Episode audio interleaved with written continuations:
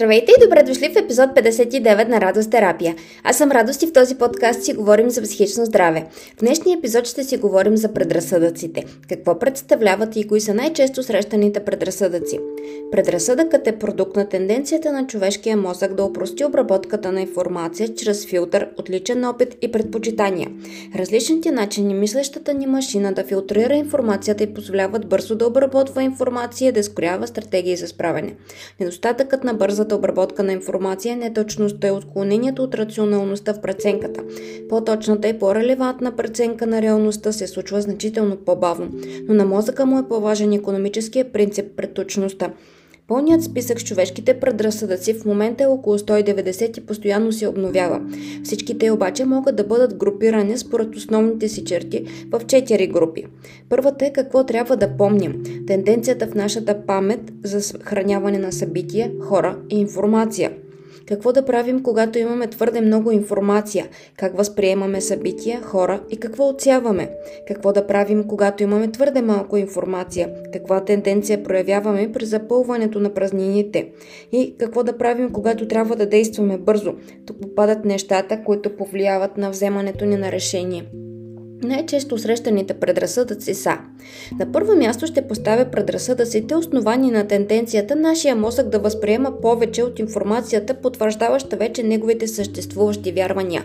Затова е в началото с запознаването с техниката на оспорването, на клиентите им е трудно да открият от реалността доказателства, оборващи техните вярвания, което съвсем не означава, че те не са там, просто биват игнорирани на входа на информационния поток. Тук ще вметна една друга група предразсъдъци. Вярването, че технологичният напредък е нещо добро. Следователно, всяко изобретение и нов продукт на пазара са по-добре от предходните, без изключение. Съществува и альтернативният предразсъдък, че технологичният напредък няма да доведе до нищо добро, следователно, всяко откритие ни води към опадък, без изключение. Подобен е и запазване на статуквото. Няма няма нужда нещата да се променят. Познатото е по-добро, а непознатото е по-лошо. Приличащо доста на монолога на Хамлет. Той води до съществува само това, което виждам и възприемам аз. Няма вариант да има сляпа точка. Всяка информация, потвърждаваща за неща, които не виждаме, се игнорира. Следва тенденцията да игнорираме съзнателно предупредителна негативна информация, да се правим, че тя не съществува, защото не сме готови за негативния ефект, за който тя ни предупреждава. Възможно е да представяме по определен начин нещата пред другите, за да им внушим определена гледна точка. Често използвам похват в политическата пропаганда.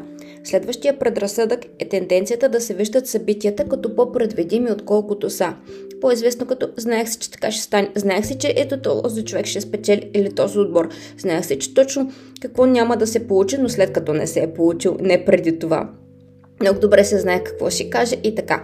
Нашият мозък много му харесва да вярва, че има способността да може да знае всичко, да предвиди всичко, да предскаже всичко и да се подхрани самочувствието, че винаги и за всичко е прав. Важно е да отбележа, че този предразсъдък се случва винаги след събитието, не като предупредителен сигнал преди това и се различава от предчувствие, интуиция и гът филинг. Друга тенденция, свързана с предвиждането на вероятността нещо да се случи, е колко примера идват на ум на човек за това. За колкото повече колеги научавам, че са били скъсани на изпита, толкова повече се мисля, че се увеличава вероятността и аз да бъда скъсан. Обратното. Повечето пушачи не се сещат за някой, който си е отишъл от белодробна недостатъчност или карцином в областта на устата или гърлото и подценяват този риск. Това може да се изрази в тенденцията да надценяваме оптимизма си за бъдещето и да подценяваме вероятността на негативни събития да повлияят живота ни. Никой не очаква да го застигне болест, загуба на работа, близък човек или развод. Но същевременно, когато това се случи на някой друг, приемаме, че ето, това е част от живота. И това са ситуациите, в които в живия живот се държиме най-неадекватно към другите, by the way. Близо до тази тенденция е плацебо ефекта. Вярата, че сама по себе, вярата сама по себе си, че нещо има определен ефект върху нас, е достатъчна причина да изпитаме този ефект върху себе си. Интересен факт е, че 85% от информацията в дългосрочната ни памет е изкривена и неточна.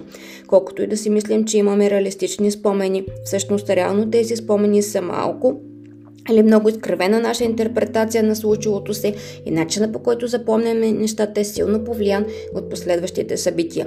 Често когато нямам временно трайни последици за нас, разказваме дадена случка като забавна история, но когато сме били в реално време в нея, не ни е било особено забавно. Друго много често срещан предразсъдък е закотването.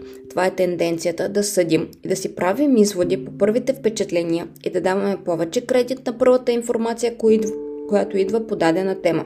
Винаги много съм се дразнила на проявата на този предразсъдък по отношение на диагностика на физически и психически състояния, при които се вземат под внимание само първите симптоми, които се забележат и по тях се поставя диагноза, без да се направи по-задълбочено проучване на състоянието на въпросния човек.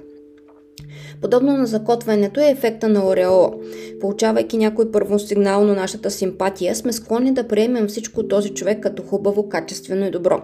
Мисля, че на тази тенденция цяло се базира функционирането на инфлуенсърството.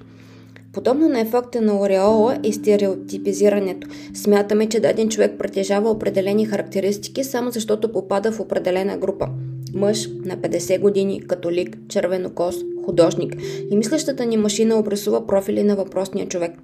Следващия вид тенденция е да смятаме, че нашите действия, са в по-голяма степен детерминирани от външни фактори, а действията на другите хора от вътрешни фактори. Пример, не сме направили дадено нещо, защото сме били възпрепятствани. Другия ни е направил дадено нещо, защото е нямал желание. Нас ни е тръщнал вирус, другия е мързелив.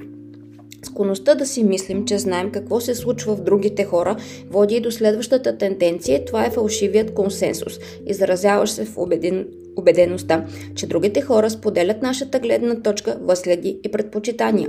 Този предразсъдък стъпва и на нарцистичната ни заблуда, че другите хора са точно като нас, нашето е нормално и няма нужда да проверяваме как всъщност е за другите. Подобна е тенденцията за приписваме успехите си на лични заслуги, а провалите на външни фактори. Макар, че тази тенденция влияе положително върху самочувствието на дадения човек, може да повлияе негативно на междуличностните му взаимоотношения, защото вината често се прехвърля на другите. Следващата тенденция е ефекта Дънин Крюгер, който се изразява в тенденцията некомпетентни хора да надценяват компетенцията си по даден въпрос, докато истински компетентните хора подценяват своята компетенция. Подобна на нея е позицията на информирания. Хората, които разполагат с определена информация и с определено познание, не могат да погледнат от позицията на хората, които не разполагат с тази информация или познание. Ще спомена и тенденцията човек да прави обратното на това, което е помолен, само за да докаже свободата си на действие. Предразсъдъците, които изборих, са сред най-често срещането, но те далеч не изчерпват целият арсенал, на който може да повлияе на нашето мислене и вземане на решение. Надявам се този епизод да ви е бил полезен да откриете кои прибързани изводи ви водят до не до там полезни решения и действия. Желая ви хубави случки, много радост, чао и до следващия понеделник.